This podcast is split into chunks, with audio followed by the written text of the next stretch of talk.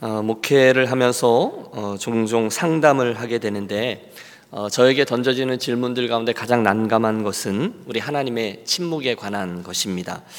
아, 목사님 이유를 잘 모르겠어요. 어째서 하나님 이분과 저분의 기도는 잘 들어주시는데 왜 제 기도는 빨리 안 들어주시는 것일까요? 라고 물으시면 참 어려워요. 그럼 제가 뭐라 그러겠어요?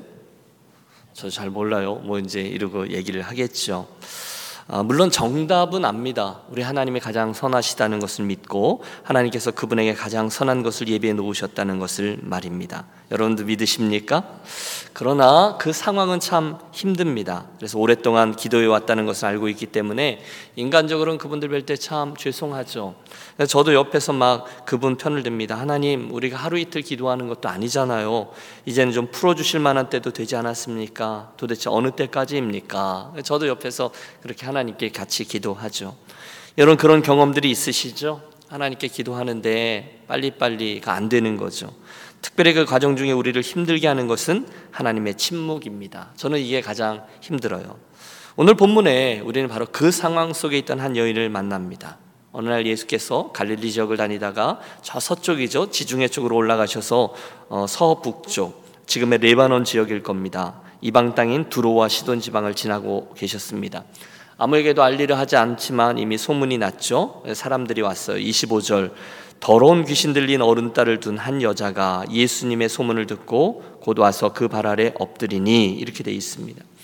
어, 마가복음 좀 간단히 기록되어 있고요. 마태복음이 좀 자세히 기록되어져 있는데 같은 사건을 기록하고 있는 마태복음 15장은 그녀를 가나안 여인이라 불렀어요. 오늘 마가복음은 수로보니게 여인이라고 좀 더 자세히 기록하고 있죠. 마태복음의 기록에 그녀의 절박한 목소리가 더 현실감 있게 다가옵니다. 가나안 여자 하나가 그 지경에서 나와서 소리질러 가로되 주 다윗의 자손이여 나를 불쌍히 여기소서 내 딸이 흉악히 귀신 들렸나이다 하되 한 여인이 귀신 들린 딸 때문에 주님께 나왔습니다. 여러분 이야기를 여러분의 이야기로 삼아 보십시오. 그 예쁜 딸아이가 금지옥엽으로 키운 딸아이가 어느 날 중환병에 걸렸답니다. 틀림없이 병원 오갈 때마다 한숨이 나옵니다. 늘 웃고 장난치던 내 품에 있던 그 예쁜 아이가 아프다. 여러분 저 같아도 제 아빠인 제 삶은 잿빛이 될 겁니다. 생각만 해도 마음이 아픕니다. 그걸 어떻게 보겠습니까? 차라리 내가 아픈 게 낫지.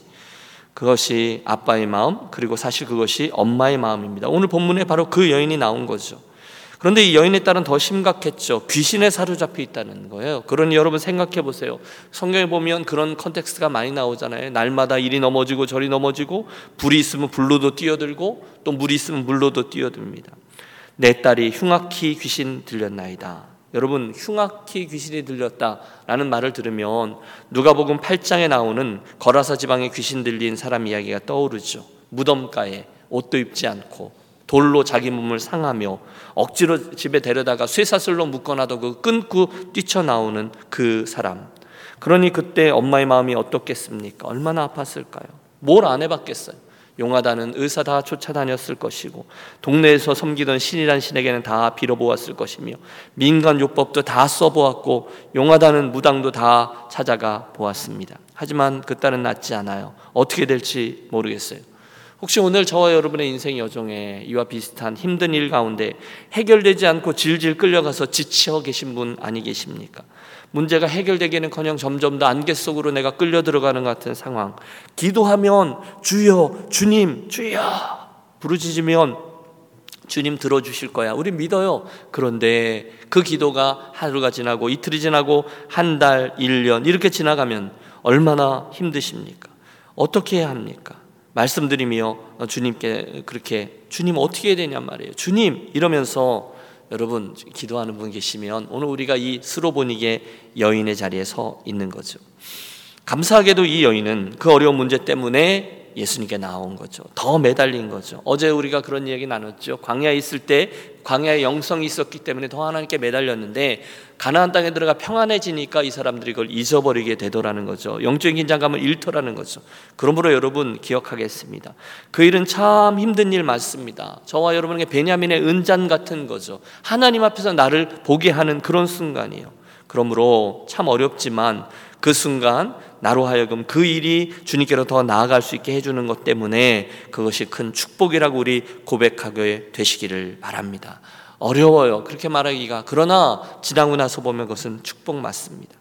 솔직히 우리들 가운데도 어려운 일 아니면 예수 안 믿을 만한 분들 많이 계십니다. 그렇게 생김새가 있으신 분이 계시죠. 돈이 좀 더 많이 쥐어지면 예수 안 믿을 것 같은 분이 계세요.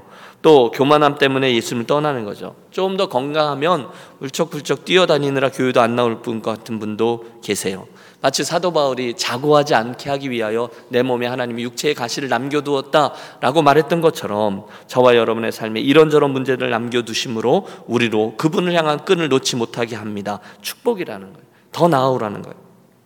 그러므로 여러분 어렵죠. 그때 아 내가 주님께로 나가서 기도해야지라고 생각하는 것 자체가 이미 큰 축복임을 기억하도록 하겠습니다. 이 여인이 그랬던 거죠. 그 힘든 상황에 주님께로 나가서 붙잡는 거예요. 그녀가 예수님이라는 걸 알았어요. 그런데 그 예수님이라는 사람의 소문이 거기까지 들렸는데 그분이 우리 동네에 오셨다는 거예요. 얼른 가는 거죠. 무조건 엎드리는 거죠. 주 다윗의 자손이여 나를 불쌍히 여기소서 내 딸의 흉악해 귀신 들렸나이다. 여러분 이 여인은 큰 소리로 부르짖습니다. 체면이 어디 있어요? 주변 사람들이 무슨 상관이요? 그만큼 절박합니다. 그런데 여러분 이게 웬일입니까? 마가복음의 기록은 예수님이 이렇게 대꾸라도 하셨지만 마태복음의 기록을 보면 좀 더 자세히 되어 있어요. 예수님은 한 말씀도 대답지 아니하시니 이렇게 되어 있습니다. 제자들이 와서 청합니다. 이 여자가 우리 뒤에서 소리를 지르오니 보내소서. 여러분 제자들이 이렇게 착한 사람이 아닌데 얼마나 성가시면 그러겠냐는 거예요. 지금 그 여인이 그렇게 소리를 지르는 거예요. 그런데 주님은 가만히 계세요. 보다 못한 제자들이 와서 선생님 청탁하는 것이 너무너무 시끄러운데 고쳐서 보내시죠. 여러분 의아하죠. 우리 주님은 사랑 아니십니까? 주님은 불쌍한 사람들 보면 늘 인격적으로 대하셨습니다. 사랑으로 대하셨어요. 그런데 그날따라 주님은 참 못되게 표현이 좀 격했나요? 냉혹하게 그 여인에게 반응하십니다. 묵묵부답, 못 들은 척 하시죠. 아니, 제자들의 청감을 듣고 나서 주님의 하시는 말씀은 더 혹독합니다. 나는 이스라엘의 집에 잃어버린 양 외에는 다른 데로 보내심을 받지 아니하였노라 하신대. 이게 무슨 뜻인가 하면 너희가 잘 몰랐나 본데 나는 이스라엘 사람들은 도와줘도 이방 사람들은 안 도와준다. 이런 뜻입니다. 얼마나 실망스러운지 몰라요. 얼마나 모욕적인지 몰라요. 여러분 입장 바꿔놓고 생각해 보십시오. 새벽마다 기도해요. 교회당에 와서 무릎을 꿇어요. 한 달, 두 달, 1년, 2년. 그런데 주님이 아무런 응답 없으세요. 외면하세요. 다른 사람 기도는 다 들어줘도 네 기도는 안 들어준다 하며 침묵하시는 것 같습니다. 여러 번 말씀드렸어요. 저도 그런 경험이 있는데요. 하나님의 침묵에 대한 성도의 바른 응답은 뭐라고요? 인내뿐이라고 말씀드렸어요. 인내뿐이라는 거예요. 하나님의 침묵에 대한 우리의 응답은 신실하신 그분을 믿고 끝까지 인내하는 것입니다. 계속 간구하는 것입니다. 그날 여인이 그랬던 거예요. 예수님의 그 냉담한 반응에도 불구하고 계속해서 간구합니다. 자존심도 없습니다. 참고 또 참습니다. 그분이 자기를 인정하든 말든 할 도를 다합니다. 예수께 절하며 가로되 그분을 인정하는 거죠. 주님 저를 도우소서. 여러분 이 정도 하면 많이 한 거예요? 적게 한 거예요? 선생님 많이 한 거죠. 이 정도면. 예수님 계속 무시하는데도 주님, 주님 계속 했다는 거. 그래, 여인아. 이쯤 되면 예수님은 이렇게 나와야 맞는 거예요. 그래, 여인아. 너 내가 몇 번 시험해 봤는데 인내심이 참 많구나. 내가 너 테스트 해본 거야. 걱정하지 마라. 돌아가라. 내 딸이 나음을 얻었도다. 그동안 얼마나 힘들었니? 여러분, 이렇게 돼야 맞는 거예요. 그런데 여러분 주님이요 얼마나 심한 말씀하고 계신지 몰라요. 27절 예수께서 이르시되 자녀로 먼저 배불리 먹게 할지니 자녀의 떡을 취하여 개들에게 던짐이 마땅치 아니하니라. 무슨 얘기예요? 나는 개는 줘도 아니 아니에요. 나는 그게 아니죠. 나는 사람은 도와줘도 누구는 안 도와줘요? 개는 안 도와준다는 거예요. 여러분 그녀의 입장에서 지금 피가 거꾸로 솟을 입장입니다. 충분히 화를 낼 수 있습니다. 아니 관도 잃어볼 수 있습니다. 아니 고쳐주기 싫으면 싫다고 하지. 이렇게 사람들을 무시하다니. 응? 내가 개라고? 여러분 얼마든지 토라져서 돌아갈 수 있었어요. 자존심 상하는 거죠. 아니 나도 똑같이 예수 믿었는데 왜 나한테는 이럴 수 있는 거죠? 아니 하나님 나를 사랑하시지 않는 게 틀림없어. 나 하나님께 실망했어. 그런데 여러분 그녀의 28절 마지막 고백은 우리들의 입을 못 다물게 합니다. 함께 28절 읽을까요? 여자가 대답하여 이르되 주여 올소이다마는 상아의 개들도 아이들이 먹던 부스러기를 먹나이다. 여러분 지금 이 여인이 화내지 않아요. 욕하지 않아요. 대신에 가장 겸손한 모습으로 고백해요. 주님, 저는 그만큼 별 가치가 없습니다. 그럼에도 불구하고 저에게 당신 은혜에, 당신 극률에 부스럭이라도 던져 주십시오. 저는 그것도 괜찮습니다. 여러분, 따라해 주십시오. 겸손한 믿음. 결국 그녀가 주님을 체험케 되었는데요. 세 가지 특징이 발견돼요. 겸손한 믿음이 첫 번째입니다. 사람들은 하나 없이 어, 하나님 앞에 나아갔다가 그분 앞에 은혜를 입은 이들을 보면 하나같이 겸손한 사람들이었습니다. 사도 바울, 여러분 사도 바울은 그 정도 되면 우리 이렇게 표현할 수 있을 거예요. 그러나 그는 뭐라고 얘기하죠? 나는 만삭되지 못하여 난자 같다라고 얘기합니다. 나는 죄인 중에 괴수다라고 고백합니다. 구약의 사우랑을 기억하시죠? 저가 스스로 겸비해서 겸손할 때 하나님은 이스라엘의 머리가 되게 하셨지만 왕이 된 이후에 교만하여 하나님을 거역하자 하나님 저를 내치십니다. 오늘날도 하나님의 은혜로 자칫 높아졌던 사람들이 그 은혜를 잊고 교만해질 때 언제나 그 자리에서 곤두박질 칩니다. 제가 몇 번 말씀드린 것 같아요. 그 군에서 장성으로 군에서 장성으로 이렇게 섬기던 분이 어, 좀 교만하셨던 거죠. 교회 가면 자기를 위한 특별 자리 있고 왜 군대는 그런 게 통하지 않습니까? 어, 개인 의자를 가져다 놓고 앉고 여러분 그분의 댐댐이를 충분히 짐작할 수 있을 것입니다. 그런데 이분이 꿈을 꿨다는 거잖아요. 하늘나라에 갔는데 너무너무 아름다운 모자들, 면류관들이 있더라는 거예요. 사람들이 하나씩 쓰고 다니는데 너무너무 부러워요. 그런데 자기한테 맞는 게 없어요. 밤새도록 자기에게 맞는 거 찾고 찾다가 마지막에 맞는 거 하나를 발견해서 딱 썼는데 딱 맞더래요. 그런데 거울을 보니 그게 개털 모자였다는 거죠. 이게 벗기려고 하는데 벗겨지지가 않아서 괴로워하다 잠에 깼다. 그리고 이분이 완전히 바뀐 것이죠. 이제는 모든 사람들 앞에서 자기의 교만함을 간증하고 부끄러움을 간증하면서 자기는 개털 장로입니다. 이렇게 소개하곤 했다는 이야기 말입니다. 잊혀지지가 않아요. 여러분 오늘 저와 여러분은 어떻습니까? 여러분 우리가 조금만 뭐잘 되면 교만하기 쉽지 않습니까? 내가 내가 나 정도 되니까 하나님의 은혜를 주셨지. 나 정도 되니까 축복해 주셨지. 누가 나 좀 알아주었으면 좋겠고. 내 이름이 많은 사람들에게 자꾸 회자되었으면 좋겠고 나에게 사람들이 시선을 주었으면 좋겠고 그래도 나는 그런데 여전히 나를 주어 삼으려고 할 때 심지어 신앙적인 이야기 할 때도 예수님 내가요 이렇게 나올 때가 많아요. 그런데 그녀는 철저히 주님 주님 주님을 붙잡습니다. 이 겸손이 참 어려운데요. 그런데 겸손한 믿음이 결국 그녀를 축복의 주인공 되게 하셨습니다. 두 번째 그녀의 믿음은요, 주님께 시선이 고정된 믿음이라고도 할 수 있어요. 여러분, 왜 제가 이런 표현을 쓰는지 좀 이따 설명을 드리겠습니다. 초점이 분명했어요. 그녀는 예수님께로 가면 고쳐줄 수 있다. 자기 믿음의 대상을 분명히 했다는 거예요. 본문을 잘 보세요. 그녀는 예수님을 주여라고 부릅니다. 마태복음의 기록에 보면 다윗의 자손 예수여라고 부릅니다. 이게 메시아를 부르는 호칭이거든요. 그녀는 지금 자기가 바라보고 간구하고 있는 그 대상이 누군지를 분명히 알고 있었어요. 그분에 대한 초점이 확실했어요. 믿음의 초점이죠. 그분에게 가면 예수님께 가면 내 딸을 고칠 수 있다라고 믿었다는 거죠. 여러분 요즘 저와 여러분의 믿음의 시선은 어떻습니까? 많은 세상 사람들 가운데 예수님께로 나오는 이들 다 예수님 찾는 것 같죠. 그런데 실상은 자기 의를 찾는 이들이 많아요. 예수님이 아니라 교회에 와도 그 교회에 투영되어져 있는 자기의 이미지를 줬습니다. 예수님이 아니라 좋은 교회를 줬습니다. 예수님이 아니라 마음에 드는 그 목사를 찾습니다. 다 중요합니다. 그러나 여러분 그것들이 예수님을 향한 우리들의 초점보다 더 강해진다면 말이 안 된다는 거죠. 오늘도 여러분 우리 기도할 겁니다. 그죠? 좀 이따 주님 그리고 기도를 시작할 건데 잘 살펴보십시오. 내가 기도할 때 내 믿음의 대상과 기도의 대상이신 그분을 똑바로 바라보고 기도하고 있는지 아니면 대충 누군지도 분명하지 아니하는 저기 어딘가에 있는 그분이 들으면 좋고 안 들어도 할 수 없고 하는 대충 그 누군가에게 기도하고 있는지를 여러분 잘 분별해 보십시오. 예수님이 나의 주인이시고 내가 그분에게 기도하고 그분이 나의 기도를 듣고 계시며 그분이 내 기도를 응답해 주실 것이다. 그때 주여 나를 도우소서라는 우리의 기도가 힘을 얻게 될 줄로 믿습니다. 주님께 고정된 믿음. 어떤 분은요, 예수 믿는데 뭔가 다른 것을 믿는 것처럼 보입니다. 예수는 믿는데 실제로 믿는 건 따로 있는 거예요. 다르게 행동해요. 다른 모습을 쫓아가요. 죄송해요. 어떤 분은 물질을 의지하며 살고 계세요. 예수 믿는다고 말하죠. 근데 실상은 그거 믿어요. 예수를 알긴 하는데 자기 경험을 믿어요. 자기 학위와 지식과 경험, 그 가지고 있는 것, 지위를 의지합니다. 그런데 사실 그것은 믿음이 없는 것이죠. 나는 교회 다녀요는 말할 수 있지만 나는 그분을 믿어요가 아닌 거죠. 그러므로 여러분 주님께로만 분명한 초점이 맞추어진 사람 저와 여러분의 이야기가 되었으면 좋겠습니다. 여러분 그날 예수님께서 마음에도 없으신 말씀을 하시면서 확인하고자 했던 것은 단 하나 그녀의 마음, 그녀의 믿음이었어요. 얼마만큼 믿고 있는지를 알고 원하셨어요.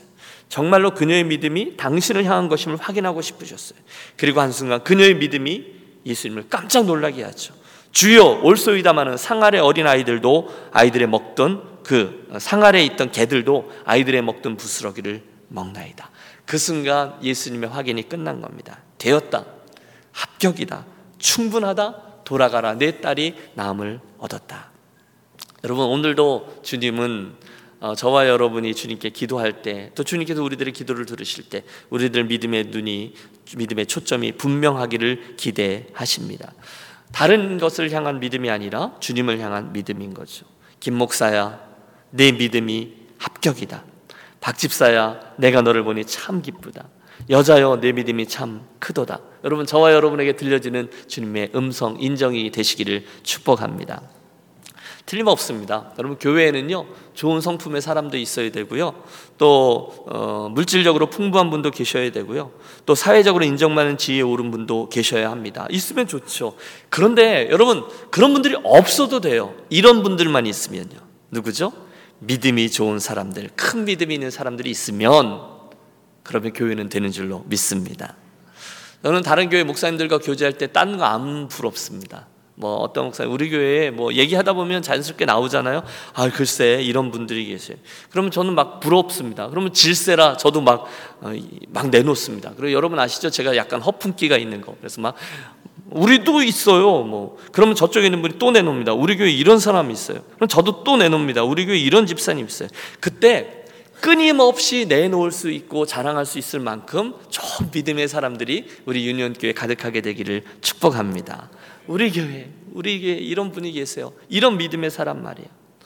여러분 지금까지 인생길을 걸어오시면서 주님을 찐하게 경험하셨던 기억들이 있으실 거예요. 그때 공통점은 뭐냐면요. 그때 그 주님을 향한 우리들의 초점이 분명했다는 거예요. 여러분 오늘 이 상황을 통해서 오늘 저와 여러분의 처해 있는 그 상황을 통해서 하나님 의도하시는 바가 있어요. 그 초점이 분명한 사람을 기대하시는 거죠. 그분만이 믿을 만한 분이고 내가 그분에게 정말로 기도하는 거죠.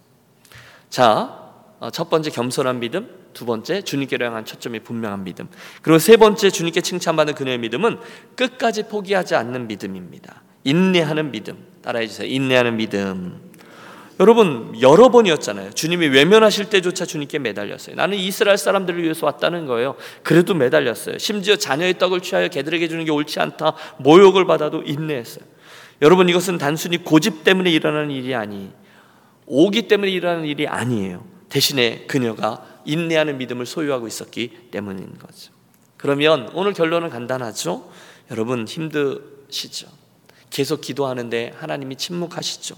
아무 응답이 없으시죠. 때로는 우리에게 의심의 메아리가 막 몰아치죠. 하나님 나 사랑하는 거 맞나? 라고요. 하나님 거기 계신 거 맞냐고요. 또 다른 하나님 없냐고요. 여러분 충분히 그런 의심의 한계들이 있어요. 낙심도 돼요. 욥은요, 욥의 아내처럼 너 그러면 차라리 하나님 욕하고 죽으라. 응? 하나님 원망하고 죽으라. 그 말을 내뱉고 싶을 때도 있어요. 그런데 아니에요. 여러분 인내하십시오. 간구하십시오. 한 번 더 기도하십시오. 주님 제가 이 믿음을 잃지 않고 나아가는 은혜를 주십시오. 그럴 때 그분은 결국 가나안 여인에게 하셨던 것 같이 저와 여러분에게 은혜를 베풀어 주실 것입니다. 선지서들을 보세요. 물론 하나님은 진노하고 심판하세요. 공의로우시니까요. 그러나 맨 끝에 가면 항상 컨디션이 달려 있어요. 그러나 내게로 돌아오면 내가 너희를 다시 회복시키리라. 여러분 호세아서부터 시작해서 말라기까지 하나님은 계속 그들에게 그 얘기하지만 제일 마지막에는 결국은 돌아오라는 얘기를 계속 하세요. 여러분 그렇다면 하나님이 우리를 괴롭히기 위해서 그런 게 아님은 분명한 것이죠. 그때 나보다 이 상황을 더 잘 아시고 더 좋은 것들을 아시고 더 좋은 타이밍을 가지고 계신 하나님에서 오는 하나뿐입니다. 바로 그 여인이 끝까지 인내하며 믿음을 붙드는 것입니다. 혹시 여러분 기도하다 지치셨어요? 하나님의 존재에 대한 의심이 자리합니까? 하나님 정말 이거 행해 주실 수 있을까? 이거 기도한다고 되나? 그때 기억하십시오. 하나님은 그때 드린 우리들의 기도를 기억하고 계십니다. 주여 나를 불쌍히 여기소서 인내하며 우리의 기도의 씨름을 계속하는 것이 맞습니다. 감사하게도 이야기가 결국은 해피엔딩으로 맞춰지잖아요. 29절입니다. 예수께서 이르시되 이 말을 하였으니 돌아가라 귀신이 내 딸에서 나갔느니라 하심에 여자가 집에 돌아가 본즉 아이가 침상에 누웠고 귀신이 나갔더라. 귀신이 나갔더라. 여러분 예수님을 끝까지 신뢰했던 예수님을 끝까지 신뢰하였던 예수님을 끝까지 신뢰했던 그녀의 믿음이 결국 예수님으로 하여금 은혜의 문을 열게 한 것이죠. 자, 여러분 하나님께서 우리 가족의 기도를 나의 기도를 안 들어주신다고요? 하나님 침묵하신다고요? 여러분 하나님 능력이 없어서 안 하시는 것이 아니라 우리들의 그 믿음을 기다리고 계실 거죠. 예수님 주시는 은혜로 내 딸이 고쳐지고 그때 예수님으로만 내 삶에 소망이 있다는 믿음 그 은혜를 정말로 구할 때 그때 그것이 예수님의 은혜를 내, 땅, 내 삶으로 가지고 올 수 있는 오픈도어가 될 것입니다.